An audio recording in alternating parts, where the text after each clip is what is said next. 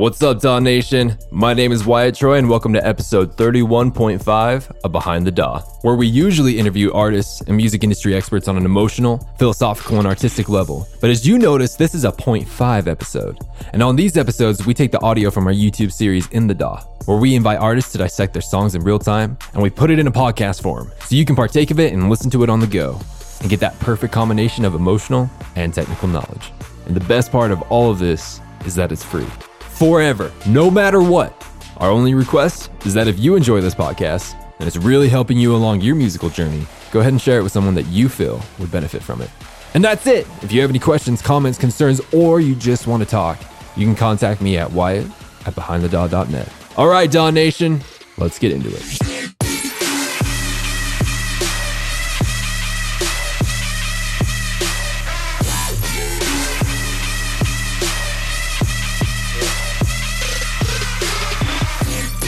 I want to welcome everyone to this week of In the Daw. We have Say My Name. How you doing, man? Great. Doing good. Doing great. Good, Thanks for having me. And we have both of the interns here, which has never happened before. We have Cole Parkey, who goes by Maverick, and Sawyer Green, who just got engaged. How are both of you doing? Ah, doing good, doing good. Good to be here. I'm great. I'm great. So originally we were going to check out Bounce, but there was a plot twist, and now we're going to check out one of his latest tracks. That latest work in progress as a final thing, I just want to remind everyone about the In the Daw and the Behind the Daw Patreon. You know, it starts at only $5 a month. You get tons of amazing things with it. And even if you want to come on the channel like this and interview artists, there's an option for that too. So if you want to go check that out, it's the lifeblood that fuels this channel. So go ahead and check that out. So let's take a listen to this song, man, and then we'll we'll we'll devise some questions from it. Does that sound good? Yeah, I'll just start from the beginning.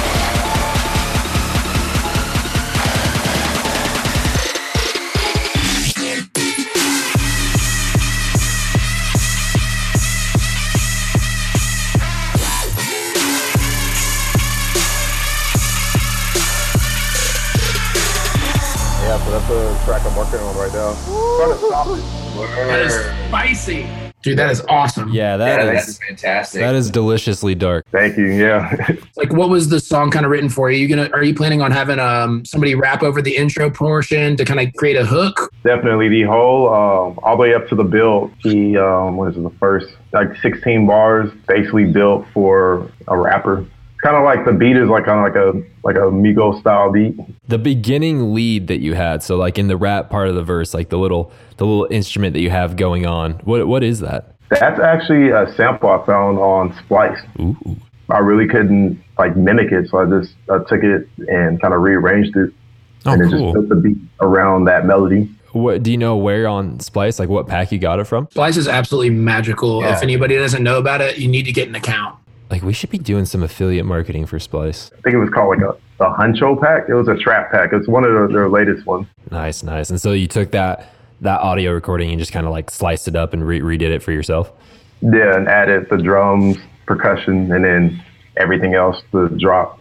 built. But started yeah, started with that just that like that melody as a basis. Your, um, I guess, downbeat, those big downbeat growls, those big synths, um, are those your sound design? And what synth did you did you design those in? If you did, those are samples as well. So is a lot of is a lot of your sound design sample based? For this track specifically, yes. I have uh, like for example for bounce. I mean that would have been would have been cool to, to have too. I had um that mainly was a silent like a screech mm-hmm. that I just resampled and chopped and, and like edited. But I don't know, for this track specifically, it's more sample based. I wanted to give that that vibe and like I'm still fairly new to sampling through Splice, picking sounds. I mean, to be honest, I was against really using. It's just ironic because I was against using like like melody packs and like other samples unless there were drums, and then I just realized there's you know there's a whole arsenal of sounds out there. So this exactly. is like kind of like a new format for me. Just diving in with like grabbing different tracks from like construction kits. I'm all for samples. Dude, I mean, there's so much you can do to an audio file, and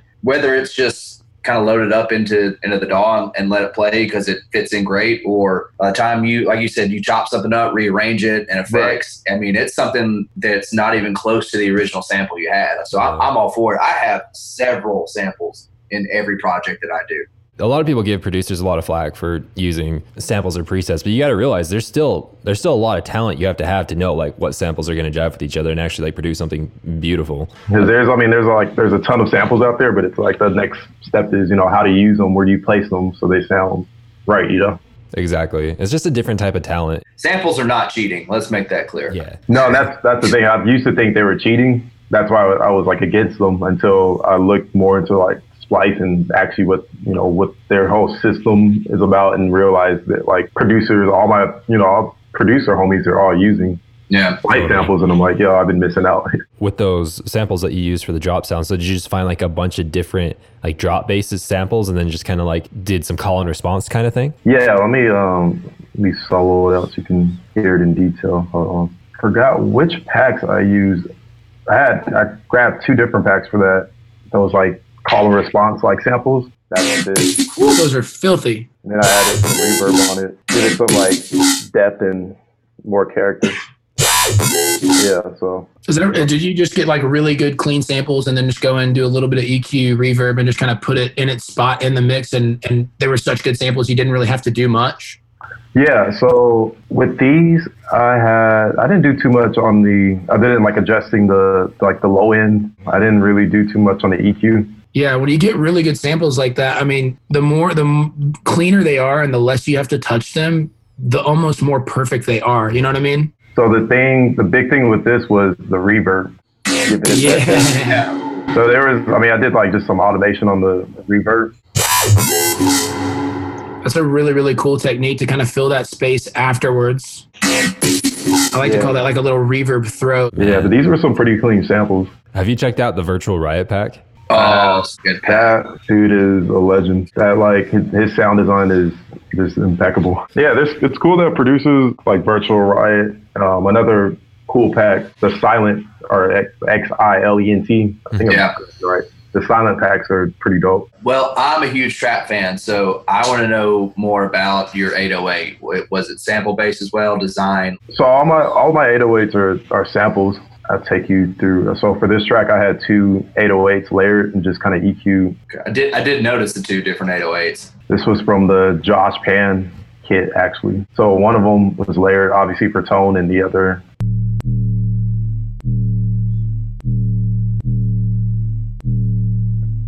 Yeah, this one I EQ just kind of cut off some of the low end.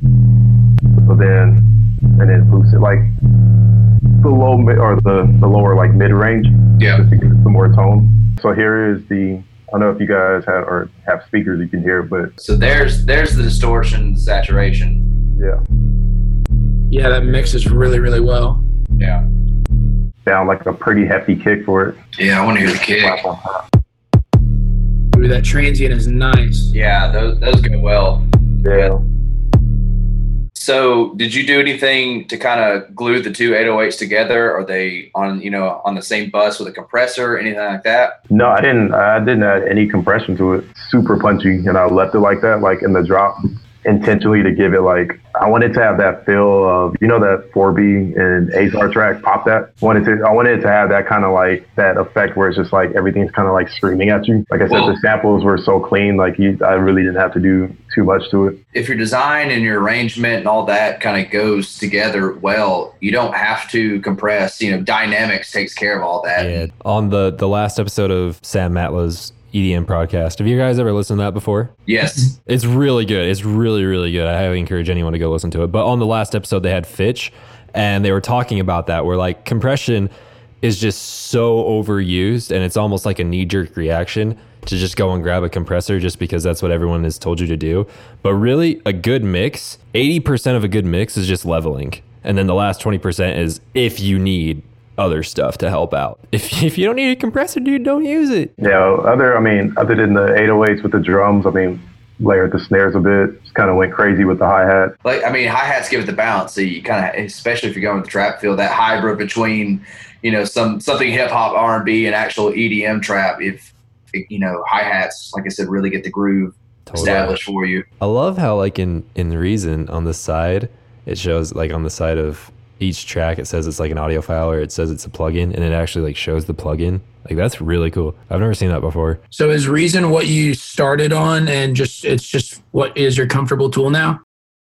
Learned Ableton a bit. It was just like it was just taking too much time to because I was actually I learned like I was like teaching myself production as I was in school. So like I already dedicated about four years in like with Reason, just doing like hip hop beats till I realized like, you know, majority of the dance music industry is using Ableton. This was around like 2010. I started teaching myself Ableton, but it was just like taking too much time. Yeah, it's a great program but I was already so used to Reason, and then every year Reason just added a new update. Yo, this is cool. They added this and that, this and that, and now kind of leveled the playing field with like Ableton. With you know, years later, finally with a, a ton of just cool different updates. Like now you can use VSTs, and you know they have the rack extension. So now there's really no reason no pun intended to yeah and like i feel like in today's day and age yeah like they're doing the they did the fl update you know ableton 10's out now and at this point, I don't really see like the battle between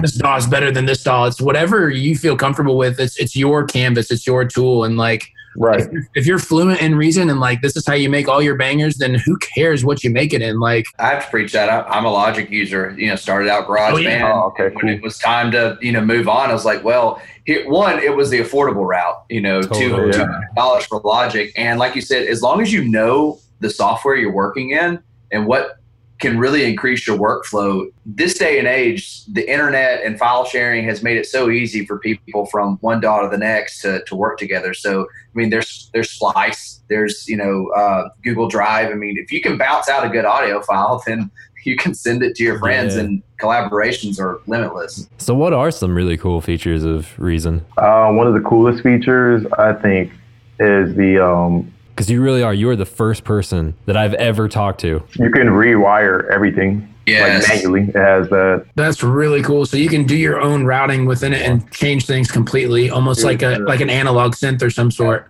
Basically, so like what? Everything, yeah, it gets kind of it gets kind of messy back here, but um, but yeah. So this is the NN-XT sampler. Yeah, this is one of their their earliest samplers, and literally every time you open up any any sort of audio, any VST, they all get routed to your master. The master what? chain just like automatically, but you can go back here and I'm not going to touch any of these right now. What? Yo, this is sick. If you're like very familiar with like an actual studio with like actual analog material and actual devices yeah. just like this, I feel like Reason yeah. would be super easy for you to get the hang of. But yeah, this is like one of the coolest features is you can go in and literally like reroute. This. It's, it's, it's super cool if you really take the time to to learn, you know, at least the basics, and you can do mm-hmm. little tricks here and there that you couldn't do in another program. So can you can you save racks like once you get like something you really love? Can you save them almost like an effect rack? You can.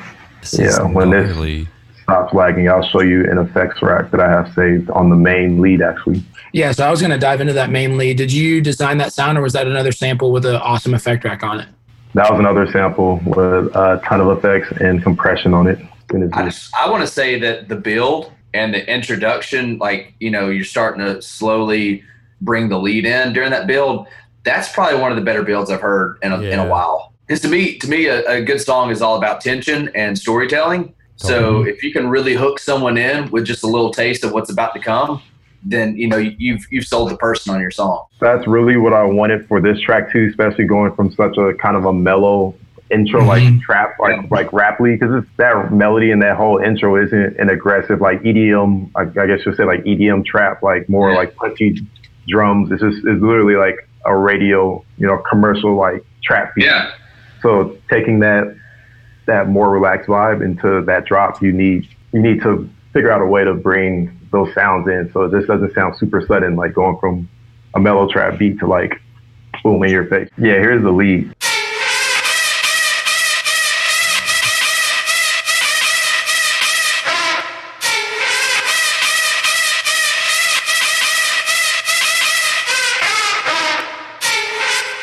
This lead was, like a super sharp lead. First off, the big thing, if you hear any of my tracks, I'm really big on like messing with the reverb, boost it, the lows just a little bit, and then really slightly uh, boost it the highs because this like literally this lead is like it's a super sharp. It was from the um I guess the Henry Fong pack. The cool thing about this one is the side chaining on it. So I did this little trick that I do in Reason with the side chain where I just kind of clip the audio in the front and like give it a dip. So you're almost like manually drawing in a little bit of a sidechain right there. Well, for this one, because I wanted to give each, not each, like literally each synth hit a character, but I wanted to kind of give this weird, like pump, not weird, but like a, a different character. I didn't want the, the pumping feel to be super consistent. Each hit, especially when it, it's like hitting. So, for example, you see this one doesn't have mm-hmm. any like quote unquote like sidechain on it because I wanted some of them to like kind of scream at you more. But then some of them, I wanted them to dip on some of the like kick drums. Just creates this interesting rhythm for it. Totally. So you you didn't really want it to to achieve like the sidechain effect, but more so you wanted to create a rhythm out of it. You want to create a groove out of it, right? Yeah. But I, I still needed some sidechain on it because it's such a sharp sharp sound. So that's it. It's got the reverb. So what did you do there in the stereo image? Did you just are you like making it really wide and? Not much for for this one. I mean, I just kind of like tweaked it a little bit because yeah, I mean the, that synth itself was, I mean, completely mono. So didn't want to mm-hmm. give it too much stereo because it would just kind of make it. It would just drown out those. It will actually drown out the, the higher frequencies and it will make it sound like just like in my terms mush. Um, well, you, so, your hi hats probably wouldn't cut through that well. If, if that was well, that was that was a challenge too. Was like when I layered the hi hats, having this synth so sharp, it was kind of like a nightmare for something so simple. but I did a little. I mean, I added a little stereo to the the low end. This is a pretty cool, simple stereo imager that Mm-hmm. I mean, Reason's always at. That looks really, really simple to use and really effective. I love simple plugins. Compression on it. Serious. Like the one knobs. There's only one knob. You know what to do. You know what to do. You just twist that one off. So you were saying that like mixing that with the hi hats was like kind of a nightmare. Like what specifically did you like? What was kind of like the moneymaker to mix those and have them both sit great? Was like EQ, stereo image, depth. It was, it was more of the mix for this. I wanted the the synth to kind of ring out. It still hits pretty loud in the mix. ended up just cutting the volume completely on um, this lead and just just going in at the or going at the, the hi hat, adjusting the levels just to see like that that sweet spot. Yeah, and I was gonna say the compressor on here actually helped do the trick for that. So the hi hats I didn't do any. Obviously, I didn't do any like EQ or compression on it. Hi hi hats for me, I just want to leave them as like basic as possible because you start adding stuff, then it's like you don't really have a hi hat at the end if you do yeah. too much. I don't know. The trick really did come in like come into play with the the compressor playing it by ear and adjusting the, the levels. Yeah, making sure this sound isn't too sharp. Exactly. Sometimes simple is better. And if you can just find the right mm-hmm. place for each one, it can really fill out your mix, fill out your stereo spectrum in a really easy way and effective way. And it, when you play it on the big, huge speakers at festivals and whatnot, it hits home because yeah. you're, you're not ripping it apart to try and force things. It just fits naturally. And that's kind of a creative technique that I think is overlooked a lot nowadays. Right. Because when you have like a track that, you know, you have a ton of different sounds and just layers, you can, you don't have to pay attention. I mean, you, you want to, you don't necessarily have to pay attention to like, oh, let me tweak this, the high end on the synth just a little bit, you know, because you have a ton of other sounds that are just like yeah drowning it out. But exactly, yeah. yeah. that's a really really good point in technique. I think for other producers to remember as well. Just you know, sometimes simple is better. We are running out of time because I have to prepare to leave to Mexico. So, what? I know I'm moving to Mexico. Isn't that crazy? No, I'm kidding. Yeah, I'm going on vacation. I was gonna say real quick. I did add some white noise on this synth too a little bit just to kind of give it some more character. That's a little trick I use sometimes. Oh, lovely. Very super subtle, but it, it like I could hear a difference. A little trick. I'm gonna jump in because you added white noise. What I've started to do with my uh, which you might you might want to try. I've started layering pink noise because it's actually oh, the the spectrum of pink noise is actually pertained to the human ear yep. of hearing. My thinking of this is that if I can layer some pink noise with it, it's going to be a little bit more tonal with my song, and it's not going to hit those harsh frequencies. So I'll layer that sometimes, like maybe like subtly in the drop to fill that space. You know, some people are like, "How did you fill the space of your drop?" Yeah, just layer a little bit. I mean, you can have it down to maybe like you know negative 12 dB, and it just kind of fills and puts a little bit of a, yeah. of a playing ground for your drop. So right. I would I would test that out. It's really fun. Well, I think that goes along with the whole pink noise mixing theory as well. Yeah. Uh, correct. You know, That's where I got it from. Trying to really yeah, someone really trying to dial in their ears, you can set a test oscillator with pink noise to whatever dB you're trying to mix down to and kind of compare your lead with that pink noise and kind of help train your ears for how to start mixing properly. When can we expect to be able to stream Ice Tray.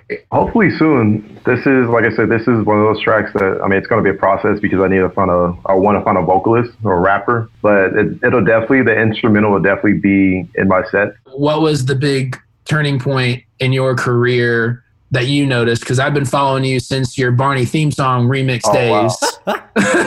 I'm telling you, man, like this is a little fanboy moment. Like I've been following you for a long time. So like what was the big what was the big realization was, yeah, for you? The big realization for me was, um, and I actually played Nocturnal Wonderland in 2016. That was, yeah, that was, I don't know, that, that festival really changed a lot for me because, you know, with the live set, I recorded the set and uh, that gave me the opportunity to show my fans like, look, this is a festival, say my name set. And it just spread like wildfire. And that was like, you know, people still talk about that set as like their favorite say my name set. And I play, you know, hard summer EDC and they're still like, nah, nocturnal, that's it. So that was, I think that was the turning point where I, I think a lot of fans realized my style on a, a bigger level, a bigger platform.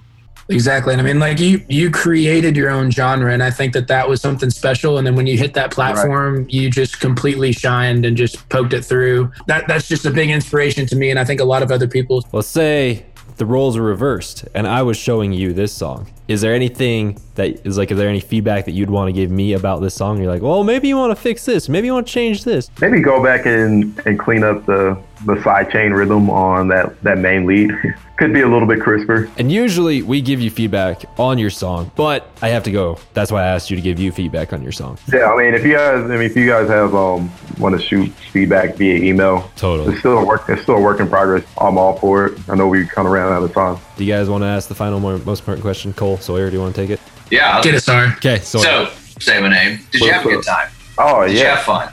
I did. This oh. was this was the first interview of its of its kind. I've never done like i have never broke down a song or I've talked about my tracks in interviews, but I've never did it on this platform. And this is like a really cool way, I think, to show other people, you know, my workflow, even for fans who are going to catch this video. You know, this is a, a, this is a super dope concept. And I, I, I was watching the other videos. I was just scrolling through your guys' channel. You know, I like what you guys are doing. Thank you so much for listening to this episode of Behind the DAW. We really hope you enjoyed it. Did you enjoy the questions that we asked, or would you have liked to hear different ones? If you're listening to this on iTunes or any other podcast related app, make sure to subscribe and leave a review. And if you're listening to this on SoundCloud, make sure to like, comment, and follow, and we'll see you next time on Behind the DAW.